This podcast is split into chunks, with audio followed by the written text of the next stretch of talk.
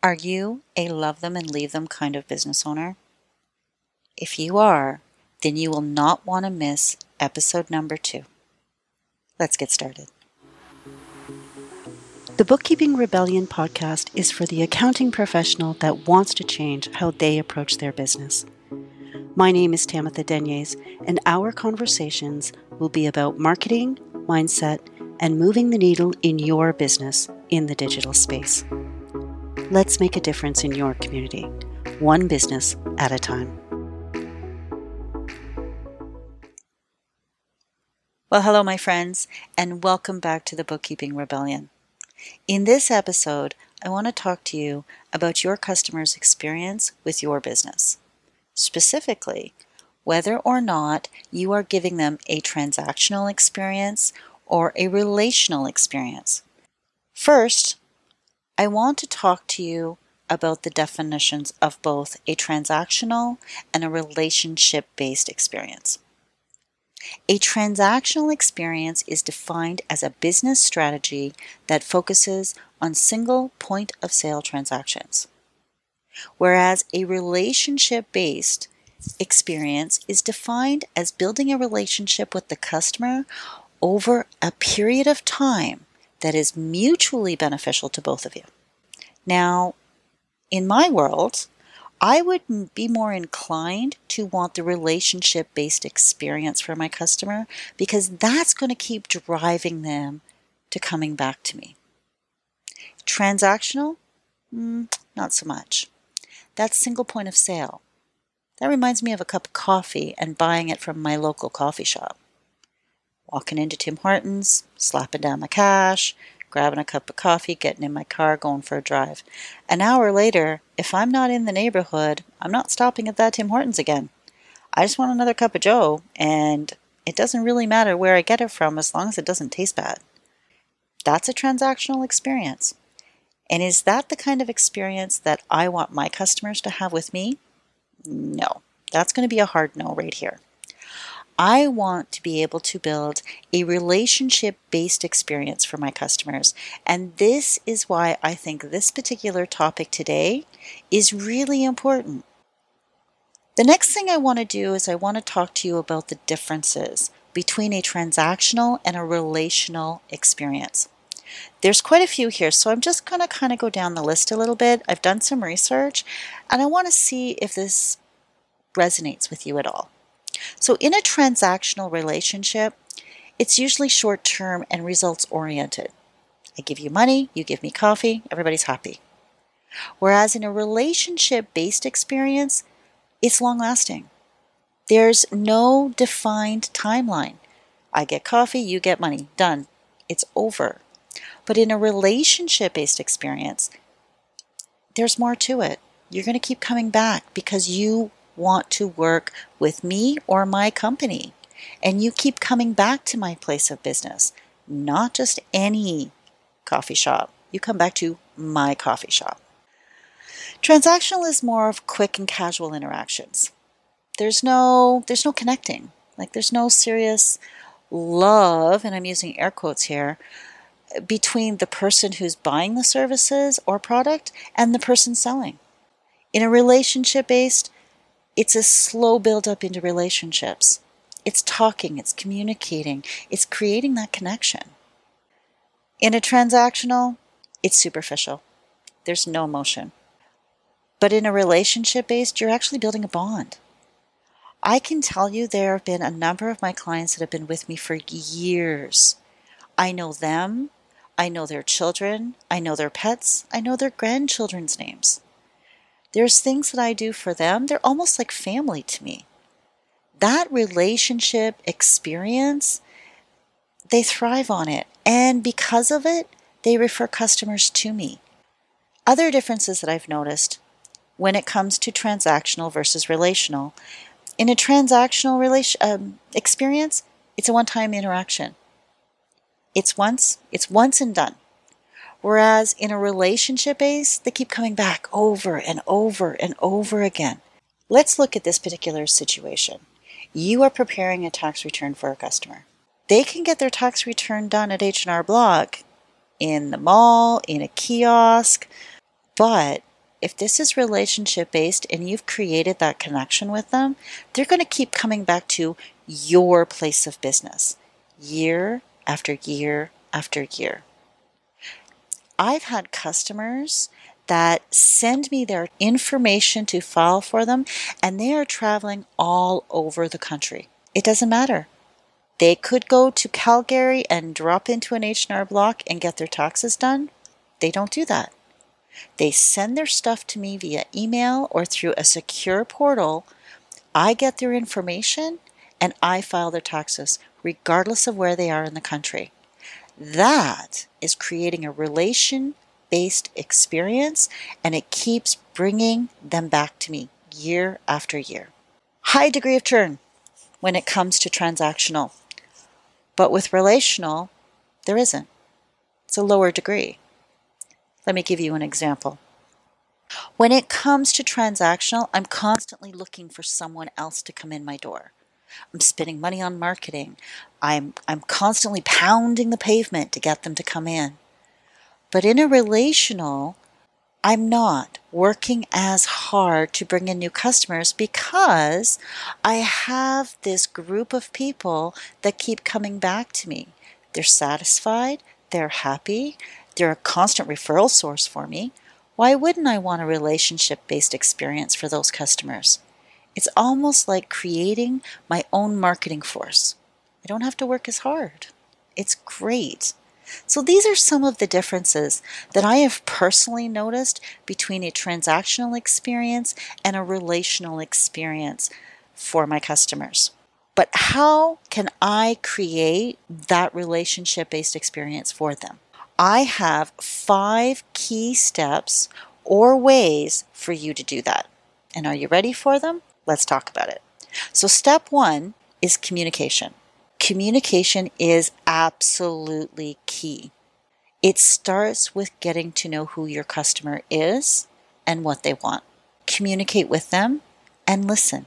It's, it's a back and forth. And not only are you communicating with them, and and listening to them, you're getting what you need to grow your business and satisfy their needs at the same time. But this doesn't all fall on your shoulders. If you have employees, you need to teach them to effectively communicate with your customers also. But you're going to say to me, Tamitha, I don't have employees. Well, yes, you do. You my friend, are you are the first employee of your practice. You may be the only employee of your practice, but you are the first one. So learning to effectively communicate with your customers is going to be the difference. And once you do it all the time, if and when you decide to bring someone else on, teaching them to communicate in the way you do is almost going to be second nature. The second step is to, to exceed expectations. Love examples? I'm going to give you one right now. Somebody comes in and says, I need to have XYZ 10 days from today.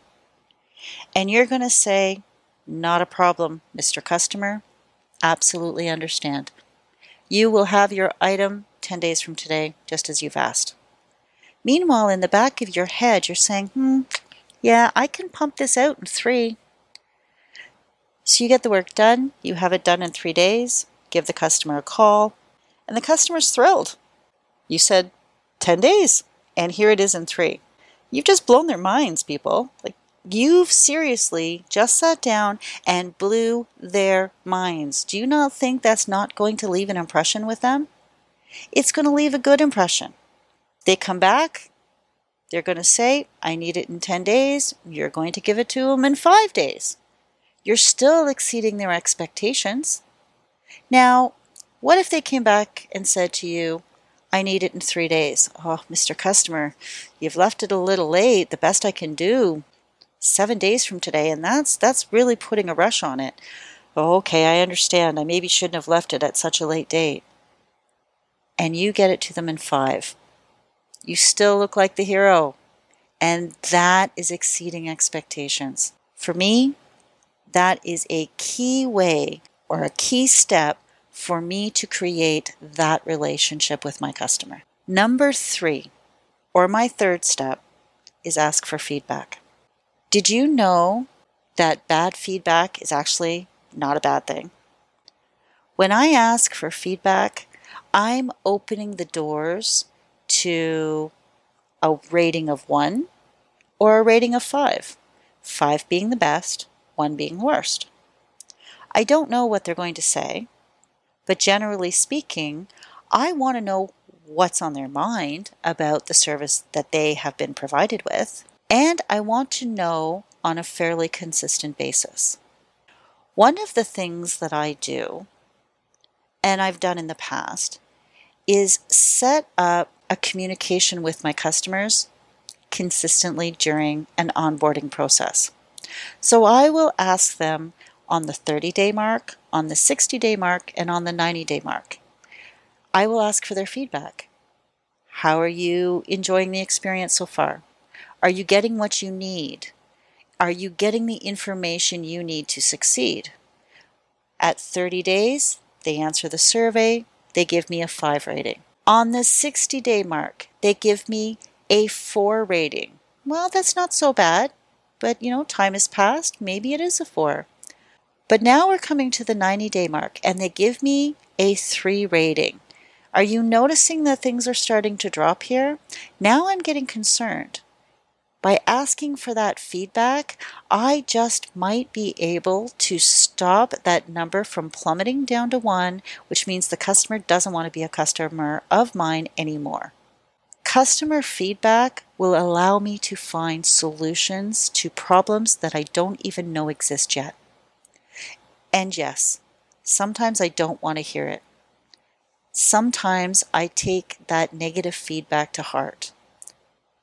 But that's something that I personally have to overcome because it's not a direct shot at myself.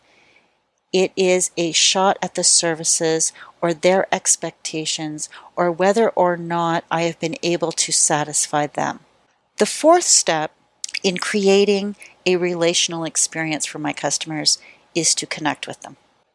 In today's society, we are so lucky in comparison to what it was like even 10 years ago. We have so many ways to connect with our customers. It's not only email anymore, but there's social media and all of the forms that it comes in.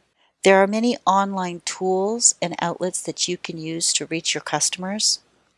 And you can create different ways to have conversations with them direct messages, private messages on Facebook. But not only do you have social media, you have your website, you have a blog, you might even have a podcast or Facebook Lives. Each and every one of these ways are ways that you can communicate and connect with your customer. One of the things that I've learned is that people tend to buy from people. They buy from people they connect with, not with those big name brands and, and businesses that they cannot make a connection. Now, there are some oddities out there, or some unicorns, if you will Nike, Starbucks, big names. But let's look at Main Street, Canada. Yes, you have the odd Tim Hortons, but what do you really have? You have the mom and pop corner store where they sell penny candies. Or you have the corner theater where you get one or two shows playing every week. Or you get the dollar store or the shoe shop. You got the bank where your neighbor's wife works and's been working there for 25 years. Yeah, these are businesses. But I go into that bank to say hello to Jane because I've known her for so long. Or I go into the shoe shop and talk to Bob because Bob's been fixing my shoes for the last 10 years. I've created relationships with the people, not with the businesses. And that is connecting at its finest. The last and final step to help me create a relational experience for my customers is to show them my appreciation. I know it sounds simple, and it really is show your customers your appreciation, and it comes back to you tenfold. Well, And that's it. Those are your five steps, or my five steps, that I use to create a really great experience for my customer. One, communicate. Two, exceed their expectations in what I can do for them. Three, ask them for feedback. Four, connect with them. And five, show your appreciation. Do those five things on a consistent basis, and you're really going to see their experience change, which does ultimately affect your bottom line. So, guys, the next episode is going to be interesting. I've had a few people ask me about my personal tech stack and how I came up with those decisions.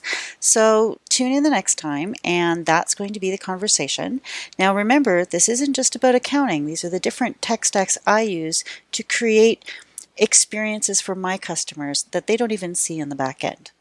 So until the next time, Thank you for tuning in to the Bookkeeping Rebellion podcast today. You can learn more about this topic and others at tdaccountingservices.ca.